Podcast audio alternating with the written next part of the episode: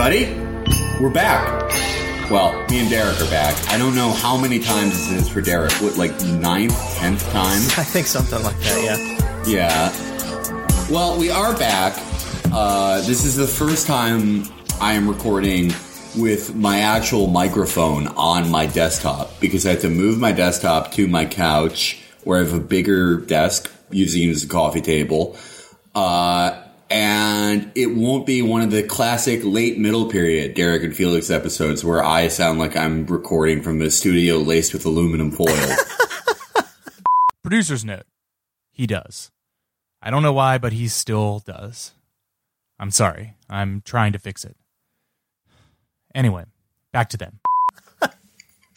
I don't know. That's that's like listening to vinyl. People may get nostalgic. Yeah, there was a there was a crackling quality to it that people seem to enjoy.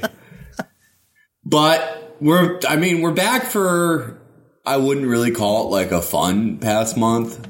Mm. But a, a, a little bit, a little bit. Our our favorite bilateral relation has sort of dominated the international news a little bit. America and Turkey. Yeah, it's been a bit of a bumpy ride for uh, for a few weeks here. So America is mad at Turkey. We're mad because they detained Andrew Brunson, an American pastor. We have him on. They have him on house arrest over there. Right. Um, Erdogan alleges he's linked to FETO, uh, and of course, Mike Pence just wants him back. Just wants a good evangelical back. Donald Trump has been told that he wants him back. He's been informed, yes. Yeah, and it's caused a big rift. Um, the sort of backdrop to this is Turkey's massive, massive monetary crisis.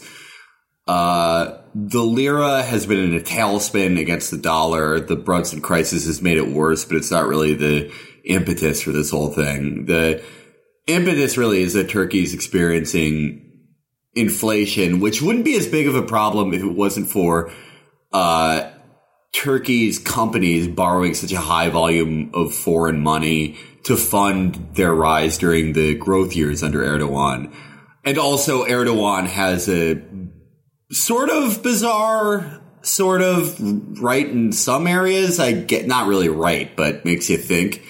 Thoughts on interest rates? Erdogan hates interest rates. Right. He hates raising interest rates because um, he just has this very sort of dogmatic belief that you should never have to raise interest rates. The only reason uh, that anybody wants to, that it's like the rest of the world is attacking Turkey, which is the image that he projects pretty much all the time that that everybody's out to get him and everybody's out to get Turkey.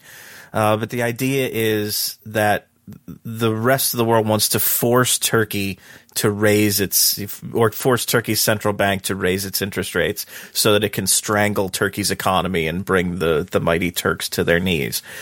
Um, you know, I mean, there's there's certainly arguments to be made about the role of central banks and when is it appropriate to raise interest rates. And we have these debates in the United States all the time because our Fed is like hair trigger ready to raise interest rates at any sign of inflation.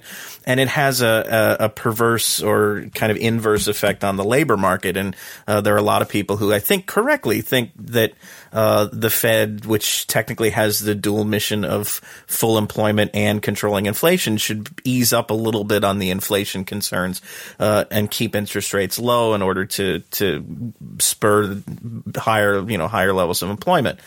Um, but Erdogan is sort of dogmatically uh, in the other direction, and I'm I mean I'm certainly not an economist, so I couldn't tell you if uh, he's really got a leg to stand on. But it seems like uh, you, you know, there comes a point, especially when you're dealing, you're talking about a country whose currency is not the main global reserve currency and is subject to the, the whims of currency markets far more than the dollar is. Uh, there comes a point where you need to bend a little bit and maybe raise interest rates to keep keep inflation in check, and he's refusing to do that.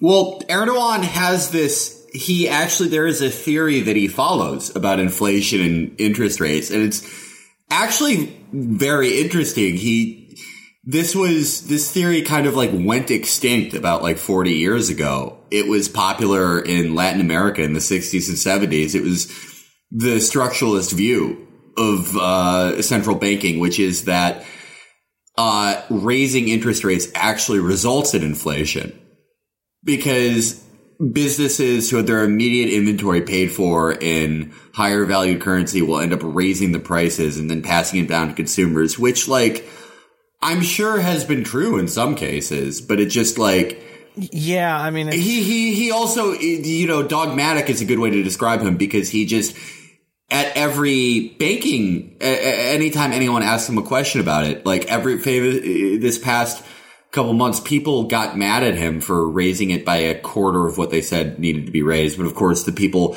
saying what they needed to be raised were institutional investors which is a polite thing to call speculators. just yeah. absolute bloodsuckers. But you know, he he yelled at them and he went, "Oh, you you think raising rates will slow things down? It just speeds things up." Which is like not uh, usually not true. And also, inflation. I mean, inflation. I feel like it's sort of been a conscious effort of American. Uh, right wing economics to make inflation always a bad thing. I mean, the the silver the silver debate uh, over a hundred years ago was about inflation kind of being better for poor people because they were typically farm debtors, Right. And it would mean that they would have an easier time paying back their debt, Right, and, And- it's it's sort of. I mean, you're on a continuum, right? I mean, nobody wants Right. like a million percent inflation like they're seeing in Venezuela, but at the same time, there there is a, a healthy debate to be had over what is the appropriate level of inflation that really provides the maximum economic benefit. And I don't think zero is it, but it's sort of become doctrine in the United States that that you want to just uh, you you should just panic at any sign of inflation, mostly because the people who get hurt by you know like three percent, five percent inflation are you know Wall Street assholes, basically. right? And, and then of course, like the higher it goes, it definitely it obviously hurts other people. It obviously hurts consumers, lower like people in the working class, people in the underclass. Obviously, Right. Uh, and it ends up sort of functioning like a sales tax almost. But uh, this sort of like William Jennings Bryan view of inflation doesn't really hold though with Turkey's situation because so much of Turkey's like hot growth period it had to do with a lot of these huge firms in Turkey borrowing a lot of money from other countries and the more their currency gets devalued against the currencies they borrowed the bigger problem it is but you know um Erdogan's taking it in stride he Yeah, he, he, he takes a lot of things in stride. That's what he's known Yeah. for. The good news is that uh, Turkish Jared Berat Al Al Albayrak Bayrak, Berat Albayrak. Albayrak, Yeah. his son-in-law is now the minister of finance, and he's like thirty, Right. Which is just aw- just awesome. Yeah, he's his son-in-law and probably intended to be his heir apparent. Not that we want to talk about Turkey like it's a monarchy, even though it kind of is. Oh, not at like all. nowadays. Not at all. Um, Turkish Jared has imposed interest rate corridors, which has stemmed some of the bleeding of the lira. But in he's pretty much the same as Erdogan in that he's like, everyone's coming for us. Everyone wants to kill us. Actually, we, we kind of want more inflation in some area, in some ways. Um, the entire Turkey crisis is interesting because it just, it pretend, it portends for everyone's future. And I don't just mean that in like that there's going to be sort of runaway inflation, this era of low rates is done soon, that the era, the second era of cheap money in our modern age is done soon. I also mean sort of the political weirdness because Turkey now, I mean, we all laugh at like conservatives, you know, using straws and fucking whatever to really, really get the liberals. Right. But Turkey's Turkey's just doing it now on a microeconomic scale. They're no, no more iPhones because they're mad at America. None of that. What can you give a little background to the Brunson issue and this in the like sort of last year of the conflict between two normal men, Yeah. Donald Trump and Tayyip Erdogan? Well, the I mean, Erdogan's hope when Trump was elected, and I think only recently has he been completely disabused of this, was that he and Trump would be buddies because they are very similar personality types, uh, and he definitely didn't get along with Barack Obama for for many reasons. Uh, so you know they had they they had they met with each other. They, they took pictures together, smiling and you know holding up peace signs or whatever. Uh, but for a while, it looked like at least at that level, at the interpersonal level, that the two of them were uh, getting along very well. But Turkey has been, um, I mean, you know, people who have listened to previous episodes that uh, I've been on will know that Turkey has been melting down since uh, 2016 and the attempted coup uh, against Erdogan, and he's been arresting thousands of people, uh, all allegedly with connections to the deep state and or to Fethullah Gulen's organization. Uh, he's continually kind of badgering the United States to extradite Gulen, uh, which I still tend to think is more for show than than a real desire to get him back.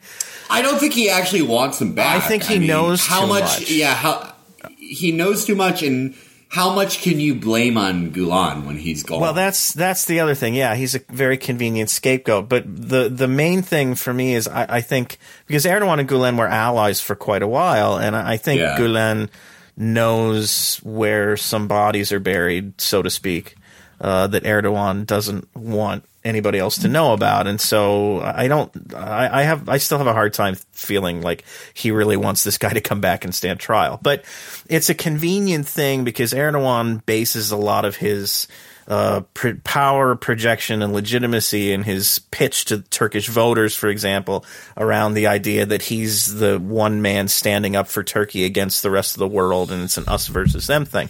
So the Gulen thing is very useful for him politically. Um, related to this, Turkey has been arresting. Uh, it started with embassy workers, U.S. embassy workers who were locals, who were Turkish nationals working for the U.S. embassy, and picking them up and alleging that they had ties to Gulen. It, some of them may have. I mean, the Gulen organization was a, po- a popular thing for a while in Turkey, um, but you know that raises that raised some eyebrows at the the State Department. And now he or then he arrested uh, this man Andrew Brunson, who's a U.S. pastor who's been living in Turkey for a while. I think he's married to a Turkish woman. Um, and you know, this kind of set off some uh, sort of the normal alarm bells that, that get set off when a U.S. national is arrested under kind of dubious charges, the, the, the Gulen thing. But it's particularly resonated in the evangelical community because Brunson is a pastor. And so this is something that Mike Pence, whose political career pretty much depends on the evangelical community and his chances of succeeding Donald Trump whenever that happens, uh, depend on the evangelical community. Uh, it's really become a, a potent issue for him. And Trump, you know, I mean, you can convince him that anything is is important if you have five minutes with him. Uh, so Pence has worked Trump into a bit of what seems to be a bit of a lather over this guy. Uh, and Trump, it, two weeks ago, maybe, or uh, I, I, I think maybe two weeks ago, announced kind of abruptly on Twitter that he was doubling the steel and aluminum tariffs that he's imposed on pretty much every American ally at this point, but he was doubling them for Turkey due to the Brunson situation.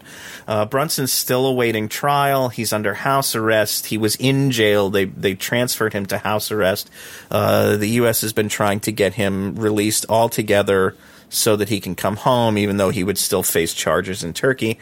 Um, but that the, the Turkish court just a couple of days ago rejected yet another attempt to get him released from house arrest. Uh, and so Trump imposed these extra tariffs, and that took what had been a, a, sort of steady decline of the lira and kicked it into overdrive, and the lira has lost, uh, you know, something like a quarter of its value. It's kind of bounced back up over the past couple of days as Turkey's tried to reestablish itself, and they've announced some some measures to counter it. Uh, but it really kind of tanked for for several days after Trump made this announcement, uh, and that's taken relations to a to a new low. Really, I mean, lower even than they uh, they were when Obama was in office, and, and they were pretty ragged at that point. Um, this is this is sort of neither here nor there but I've just been kind of interested in the whole time because you really can't get a straight answer about this anywhere, can you? You can't ask either the people who make Erdogan their Abby on Twitter, nor can you ask like, you know, deplorable, deplorable MAGA smelly hillbilly, you know, whatever other barb we're now using to identify ourselves. You know, is Brunson a spy? I don't know. Probably not. I, but it's like, you know, the CIA is dumb enough to use like a fat old pastor as an asset. But it's just like, I don't know. I just feel like probably not. You know, I, I wanted to know what you thought. Yeah, I mean, I, you know, again, it's one of those things like, did he have connections to the Gulen organization? He may very well have, but the Gulen organization, up until uh, the two of them, Gulen and Erdogan, fell out with one another, which was you know maybe uh, eight or seven or eight or nine years ago. Uh, up until that point, the Gulen organization was a perfectly legitimate organization. It was a very popular yeah. uh, organization in Turkey. It had government backing, um, and you know they didn't it didn't really become like illegal essentially or criminal behavior to be part of the organization until the coup which they've blamed or the attempted coup which they Erdogan has blamed on Gulen uh, and you know has been going after anybody with who can be connected to the organization uh, ever since. So you know it's perfectly plausible that that this guy at one time had some connection to the the Gulen organization, but that probably the chances are whenever he had those ties, it wasn't against the law to have ties to the Gulen organization. So you're kind of going after him for things that weren't against the law when he was doing them.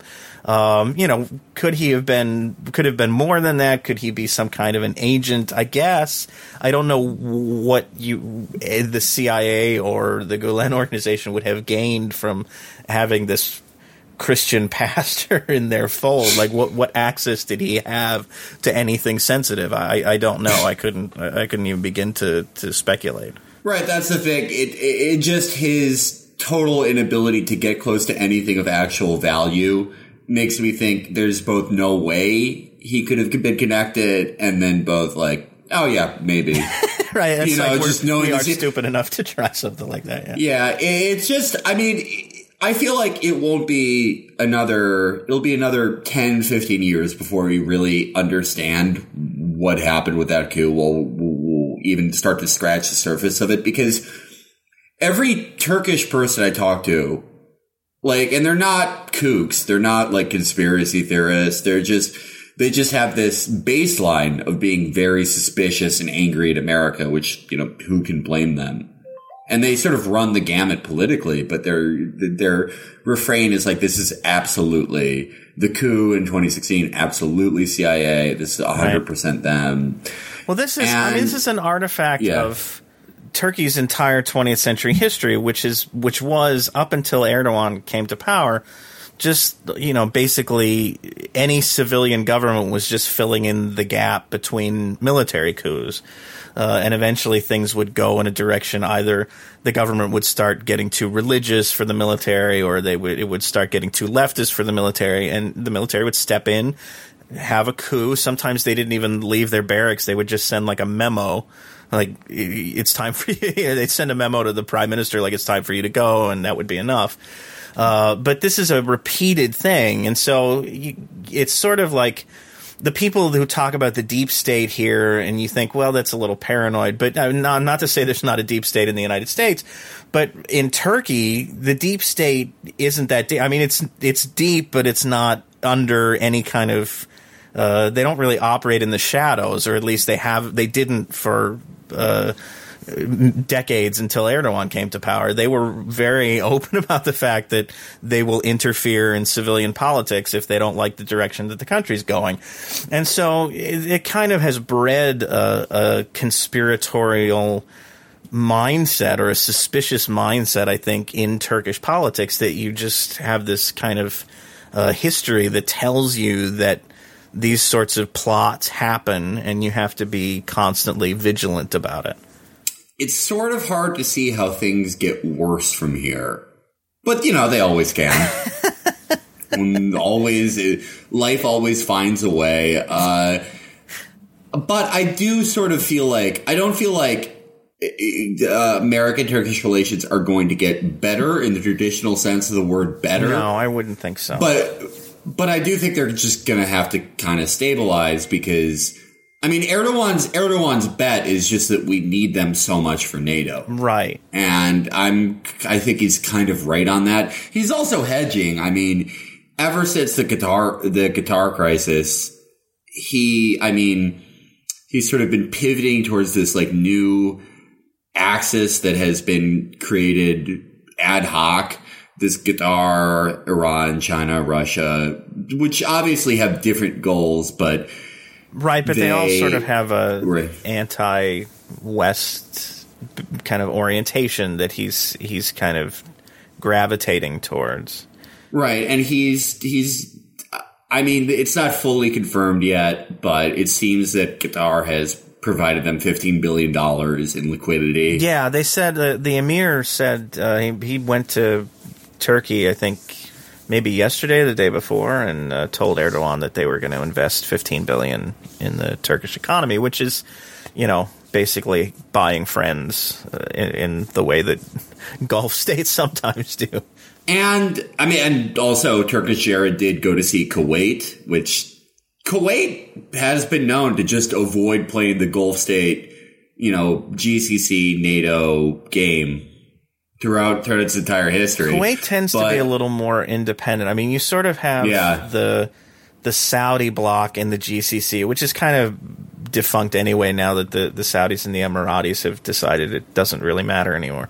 But you have yeah. Saudi Arabia and the UAE and Bahrain uh, who tend to be kind of in lockstep with one another. And then Qatar, even prior to the the blockade and the the crisis there, always kind of was a little more independent.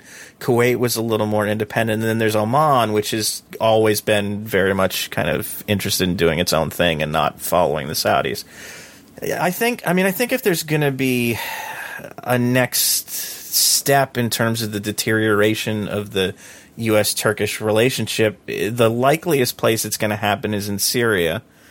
Uh, because you're, we've already seen the Kurds trying to um, cut deals with Bashar al-Assad and Damascus uh, that would involve, you know, them getting some level of autonomy in the, in northern Syria in return for kind of a joint command or a, you know joint effort to attack Idlib province and then uh, the parts of northern Turkey that are uh, really under Turkey's direct control at this point. That Turkey's basically trying to annex in a practical sense. Um, and you know the the question of how the U.S. is going to respond to that, I think, uh, depends to some degree on where U.S. Turkish relations are. If if they're good, then I think the U.S. would try to discourage or might try to discourage the Kurds from making a deal with Assad. Uh, if they're not, then I think the U.S. will kind of say, you know, go do what you need to do. Uh, now, there's no guarantee that there's a deal to be had there because there's no, there's been no indication from Assad that he's willing to allow any kind of autonomy to the Kurds. Uh, but you know, that's that could be the next shoe to drop, I guess, that would really uh, damage U.S. Turkey relations. I mean, in in in a practical sense, I mean, America can obviously, you know, just take any nation we're at odds at still, and just basically just kind of ruin their whole time. We still have the power to do that, but in another practical sense, Turkey's biggest trading partner, biggest uh, its biggest trading partners are, you know, fucking Russia, Germany, Norway. And I'd say like a few years ago, you could look at all their trading partners, sans Russia, and go, well, these are all American allies and they'll fall in lockstep. But maybe know, not now, anymore. yeah. Now, fucking all bets are off. And this entire, you, the, the Turkey thing, you know, you, you pull on one thread of it and you just, you do kind of see the entire future of the world. And it did, it, it made me think about something and it made me think about all the people who would look at something like this or look at our, uh, our relations, America's relations with the EU or, you know, whatever, you know, Trump demanding that NATO give us gas money or whatever. and they'd go, this is unprecedented. I can't believe this is happening. This never happened. And it's, it, it's made me think a lot that so much of this international order it has been around for such a short time. And, and I think everyone's very tempted to sort of blame this unraveling on Trump. And I, I can't really say that he's helped, but really what it tells you is this whole thing was going to be impermanent no matter what. Yeah, I mean, it tells and you this whole thing was so fragile. Right. It was exactly. so fragile. All it took was like just one. It, it, I mean, this isn't even true that it just took one old guy. All these seams were coming unraveled for years. They just weren't in the forefront as much, and no one, no one really wanted to talk about it as much. Uh, but these seams were unraveling the entire time because these were impossible tensions, and even even if you do want to pin this on Trump, if it takes one old guy who basically governs as a Heritage Foundation Republican, but just says crazier things right. most of the time, that's it? That's all it took? yeah, I mean it's it's an international order that was established because of the Cold War. It was established to deal with that particular global circumstance. And then when the Cold War ended, everybody just kind of agreed to keep the same institutions in place and like pretend they still had a reason to exist until we could come up with a new one. And the new one now, of course, is the war on terror, or you know, it's becoming the the war against Iran, I guess. Um, but you, you know, they don't necessarily work in the in the that new set of circumstances. Um, you know, you it, the interesting one of the interesting things when you you talk about this being sort of a a sign of things to come, the Turkey crisis. Erdogan, one of the things Erdogan has talked about is uh, instituting a new system of doing commerce where uh, Turkey will deal with other countries on a direct bilateral way, currency to currency, instead of everybody using the dollar as most countries do to conduct their international current uh, com- commerce, where you know everybody converts their money first to dollars, and then they do their business in dollars, and then they bring it back in, and uh, you know if they want, they either hold it as dollars or they bring it, you know, convert it back to their own currency. Erdogan's talking about setting up a system where he and Ru- you know, Turkey and Russia will trade with one another in lira and rubles, or Turkey and China will trade with one another in lira and uh, the renminbi. And it's, you know, I don't, this to me is the sign of where things could go that would be a massive upheaval to the, the global economy uh, and to the United States.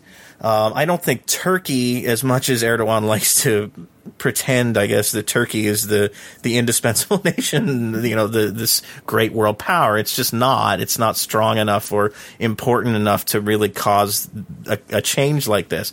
But if the world decides that, and and you know, when I say world, I mean like China and Europe, basically, uh, decide that the dollar is not stable enough or the United States is not stable enough, or Donald Trump is, you know, pissing everybody off enough uh, that it makes sense to uh, to dump the dollar basically and either find a different currency to serve as the global reserve currency, uh, the euro or whatever, uh, or to, I mean, it's a little hard for me to imagine that you could have a robust kind of international trading system where everybody's just using their own currency and like trying to work those deals out on a case by case basis.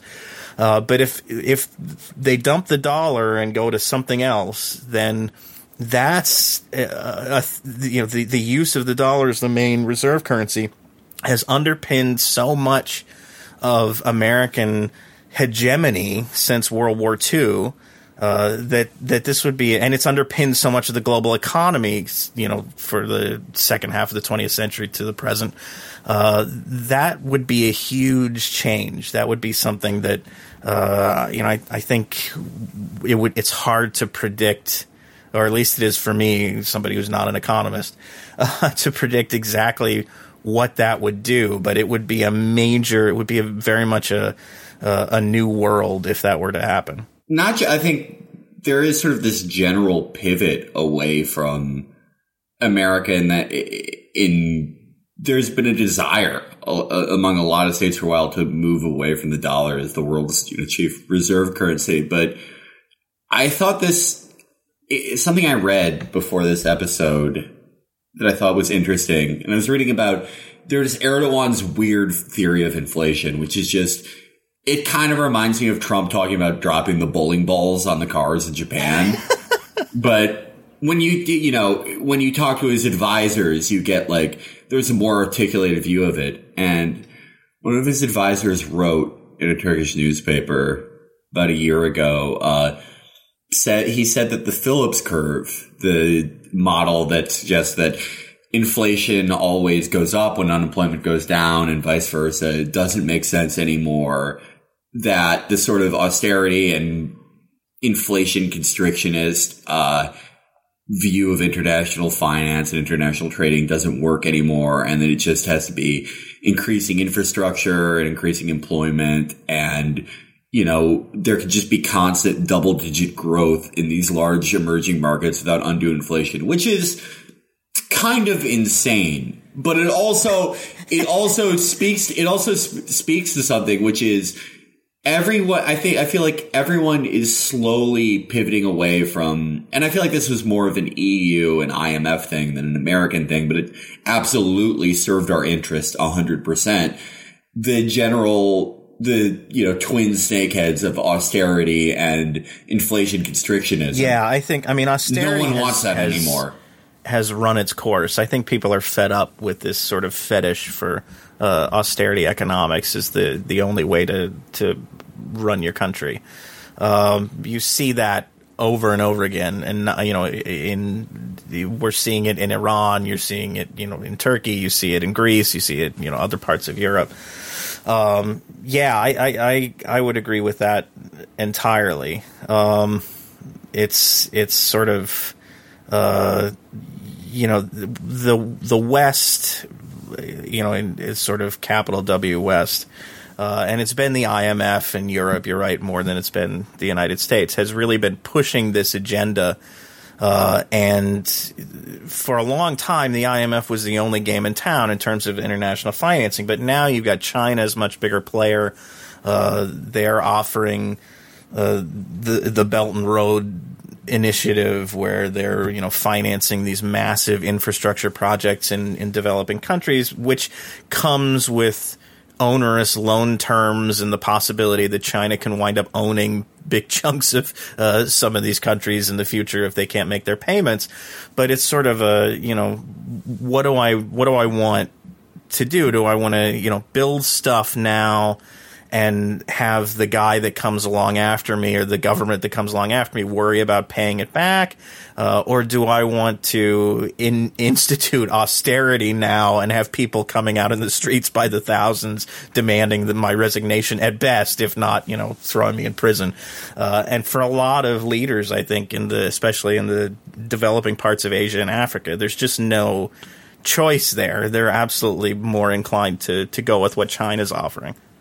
Well, I think yeah, more and more people are sort of realizing like, why would you Why would you put your neck on the line for America? Why would you do it? Why would you risk any popularity at home in the in the event that America is going to follow through on a deal they made with you?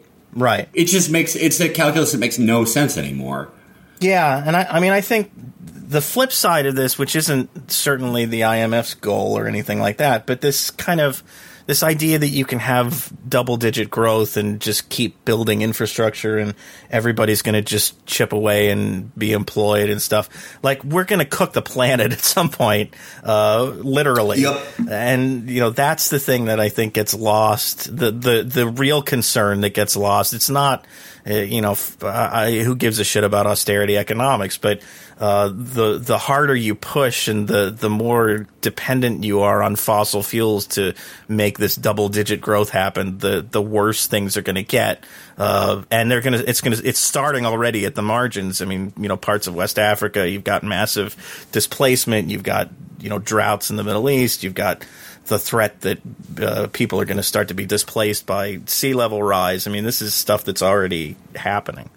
Yeah. Um, well, a few decades from now, I can't wait till we are all shuffled into mega metropolises in the upper Midwest, Northern Europe. We could grow papayas in the Great Lakes region. Tropical Saskatchewan, uh, and yeah. Uh, Erdogan is president of like a part of the Netherlands that houses 300 million Turks. but it's it's also part it's also part of like greater Serbia. Everyone lives in like it just every nation is one neighborhood in like three parts of the world that can host human life. there are like 10 immortal people and it's Erdogan, Jeff Bezos and Trump. yeah, there you go. I can't wait. Sounds like a sounds like a fun time and we're still going to be doing the show. we're going to be like, God, guys, there's an exciting new candidate in human human hospitable region subprime seven. and if they if they can get if they can reach human assembly, they'll get the same immortality serum that we gave Donald Trump. uh, I can't wait. Oh man, this rocks. I'm imagining Trump like Trump holding like two doses of the immortality serum, and Jared's like, "Oh, hey, Dad, uh, do you think I could get one of these?" And he's like, "No, fuck off." you you lose again, Jared. I need a backup. You're get, Jared, you've gotten the climate sickness. Like, you fired. Don Jr. and Eric are standing there like, "Are you going to give us one?" And he's like, "No, fuck off." I need. I love I the idea that, like, yeah, Donald, Donald Trump becomes immortal through science. it is just like one of the three rulers of humanity, but the Mueller investigation is still going on. The resistance breaks in and grabs a vial of the immortality serum yeah. to give to Robert Mueller. Yeah, there's some. It just this never ends. There's like some compromise where like Rod Rosenstein's like, we're gonna give Robert Mueller half a dose of the immortality serum, and if he can finish the investigation in under 300 years, then he deserves the other half. it just never ends. It, we're just gonna have the same storyline forever while everything gets worse. Nice, nice, awesome. Uh, speaking of things getting better, uh, Saudi Arabia. Oh God, firing on all cylinders. Oh man, they're they're on it, man. They they are on top of their shit. Their PR game is on point. So, uh, sort of buried in the economic talk, uh, I feel like I'm seeing a repeat of 2007 and 2008 in a lot of respects, with at least the cheap money crisis and the cheap money drying up a little bit and these little rifts in the systems exposing. But I'm getting flashbacks because Saudi Arabia, they keep, uh, not really announcing it, but cutting oil production and making people wondering how much oil do they have left? Do they know what they're doing? What's going on here? Right. But then promising that they're going to, yeah. they, they have the capacity to, raise it to to account for whatever you know decline there is from Iran with the sanctions. And I mean, they keep like saying, "Oh yeah, don't worry, we'll we'll cover the difference," but there's no evidence that they're actually doing that or able to do it. So Saudi Arabia, they've had a hell of a month. They had a huge rift with Canada.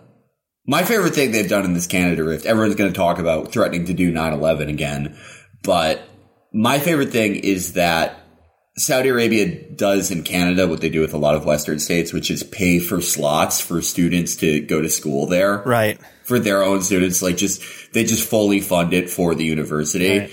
And they pulled all their students from Canadian universities, which is hilarious because they already paid for it. Right. It's like, oh, we showed you.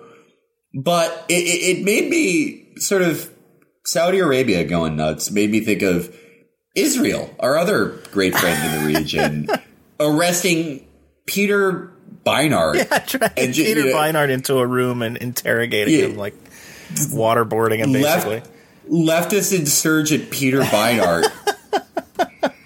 and it everyone I feel like everyone's tempted to talk about the rifts they see, you know, America EU, Turkey America, just I can't believe we're feuding with our allies now. But I feel like the real bellwether is what our two biggest sort of imperial proxies are doing in the region. And it just shows this huge degeneration, this huge insanity. Not that they weren't bad before, but it just, there was this level of discretion and sort of tr- trying to maintain this level of flying under the radar with a lot of the things they did. And now it's just out there. It's just completely out there. They're, they, they have achieved this full born open madness, Saudi Arabia and Israel. And I think people are tempted to say it's because of Trump, because Trump does give them an even fuller license than previous presidents. Right. But also, you know, going back to what we said about the international order, these have, these are also very young things. And you look at both of them. You one's an ethno state, one's a fucking monarchy. Uh how long was this going to last anyway? Yeah, I mean, I, I, I don't discount certainly that um, the effect that Trump has had. I mean, I think you see yeah. even the sort of milk toast kind of occasional mild denunciations of Saudi and or Israeli excesses from Washington, the kind of things that you know, like people like me would roll their eyes at and say, "Oh, you know, who gives a shit?" Like it's a, you know, why why bother saying anything at all? Uh, these things apparently did have some effect on in terms of keeping those countries uh, at least more discreet about what they were doing and not quite so uh, frenetic about everything. Uh, Trump is is of course you know just kind of totally in the bag for both Israel and Saudi Arabia, and it does, I think, feed a sense of invincibility that they that both countries feel like they can do whatever they want, kind of right out in the open anymore, and it, it doesn't matter. Um, you know the the fact is, you're right. I mean, these are both relatively young countries in the big scheme of things, and they weren't going to survive. I mean, Saudi Arabia is not going to survive as the Saudi Arabia we know and love uh, when oil prices really start to decline. And and we saw, you know, there was sort of the preview of that. Oil's come back up to, you know, in the 60s or uh, around $70 a barrel. But back, you know, uh, not that long ago, several months ago, when it was kind of hovering around $40 a barrel for a while, uh, that I think, you know, really freaked a lot of people out in Saudi Arabia because they don't have uh, a system that can survive that kind of shock. They don't have the uh, ability to manage the Saudi population if they can't afford to kind of pay for everybody's happy compliance with uh, you know the very restrictive uh, religious authoritarian monarchical uh, way that they need to run that country. Uh, if if the money runs out and they can't continue to support the Saudi people in that manner, then the Saudi people. Uh, the the the concern is that the Saudi people are going to start to wonder why you know uh, why am I living like this? Why am I looking over my shoulder for the religious police every five minutes out of the day? Uh, if there's no upside to living, you know, there's no like financial upside or economic upside to this. Uh, so that's yeah. I mean, the you know the Saudis have been uh, fundamentally you know operating a system that cannot survive in the long term. It's untenable. The Israelis, uh, you know, again, th- that's a that's a country that can survive, but it has to do so if it, if it wants to maintain itself as the Jewish homeland, which of course they just passed their nation state bill that makes it quite explicit that that there's not going to be a, a multi ethnic component to the state. Uh, then the only way to do that is through apartheid and and you know sort of a hard apartheid in terms of the Palestinians in the occupied territories, but a, a less kind of apparent but still very pernicious form of apartheid when you're talking about Arab Israelis and Druze Israelis and you know sort of the the non-Jewish Israeli population. Um, you know, so that the the conceit that Israel could be both uh, the Jewish homeland and fully democratic state in the absence of any willingness to allow the creation of a, a functioning Palestine. Uh, and there's no indication, there's never really been much of an indication that Israel was interested in that. Certainly, the government that it has now has no interest in that. Um, without that, you know, it's it's impossible for those two things to continue to coexist uh, without one of them going away. And it seems clear that it's the the democratic, you know, uh, human rights aspect of things that's going to go away before the the, uh, the the idea of the Jewish homeland goes away. Yeah, um, I don't know. I think it'll get better. no, I mean, so what? What? What? What does the future hold for our, our two misbegotten sons? Because for Saudi Arabia, I just feel like the the royal family will try to hack it for another couple decades, and then it's both going to be impossible to maintain welfare spending. They're already cutting into it. They're already instituting austerity, some austerity measures. And there will be like a little fight for some rump kingdom. And also most of it is going to be physically inhospitable to human life. Right. And I feel like most of them are just gonna, they're gonna get up and go somewhere. They're just gonna fucking leave. They're gonna fuck off. It's gonna be this weird. It's gonna be this Somalia in the desert within our lifetimes. Uh, just barely sustaining human life. The royals will live in exile, talking about how you know if only I was able to do this, we could have done that, and there'll just be you know, like a trillion dollars in liquidity floating around the world funding God knows what. and for Israel, yeah, just gonna keep. It's just gonna become Jewish Turkey as Turkey become keeps being Turkey. Yeah, I mean, I think uh, for the Saudis, uh, it's almost surprising to me that you haven't already started to see an exodus of the people who can really afford to leave, the wealthy elite, the the princes who are not Mohammed bin Salman, because the longer they stay there, uh, you know, the the chances that they're going to all get rounded up and tossed in the the Ritz Carlton again for another shakedown uh, go just sort of increase. So it's somewhat surprising to me they haven't already left.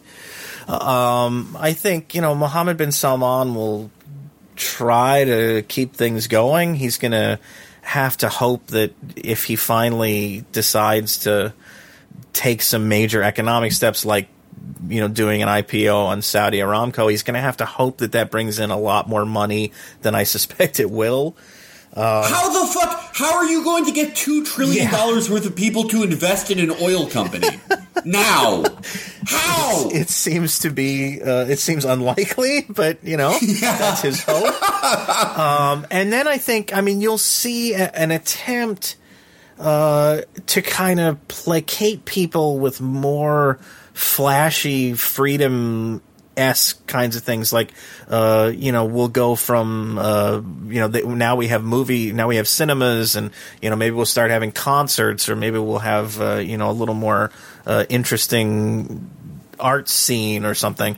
Uh, he'll try to do that for a little while, where these things that sort of have the appearance of giving people more freedom without actually giving people more freedom.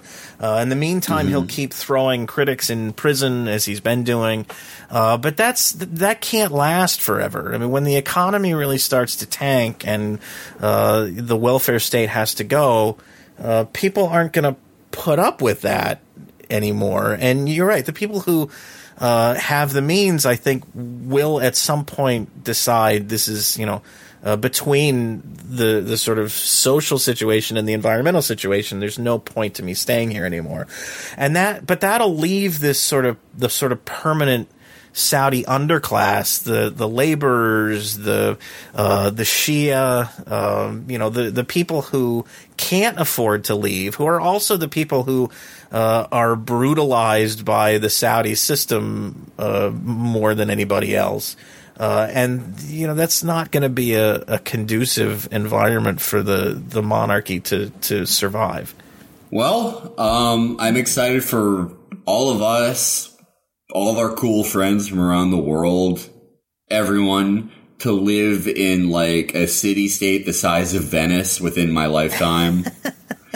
you know, I just never, I never thought about this at the start that eventually we're there's going to be like five hospitable places left, and everyone I've been like laughing about because it's not my country. I've just been focusing on the people in my country I can laugh at as our immediate problem.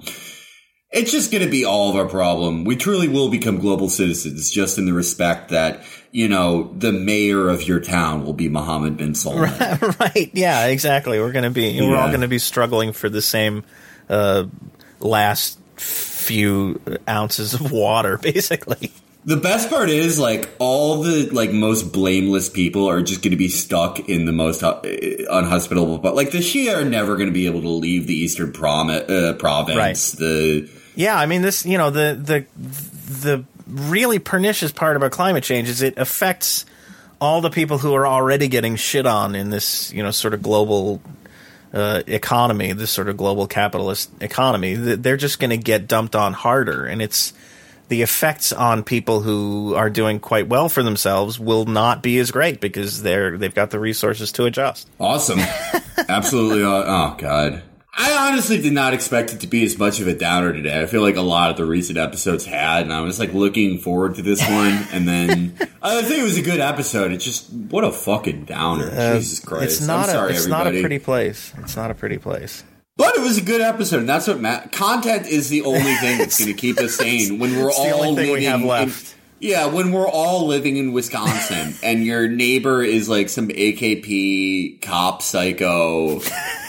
And then like the guy at the homeowners association is like Prince Turki's son or Don Donald Trump Jr., who's like a sub emperor of or like Naftali Bennett is the the head of the like local uh, crime patrol, like the neighborhood yeah. crime patrol. S- Silvio Berlusconi owns the local news station that serves a media market of 500 million people in like one county.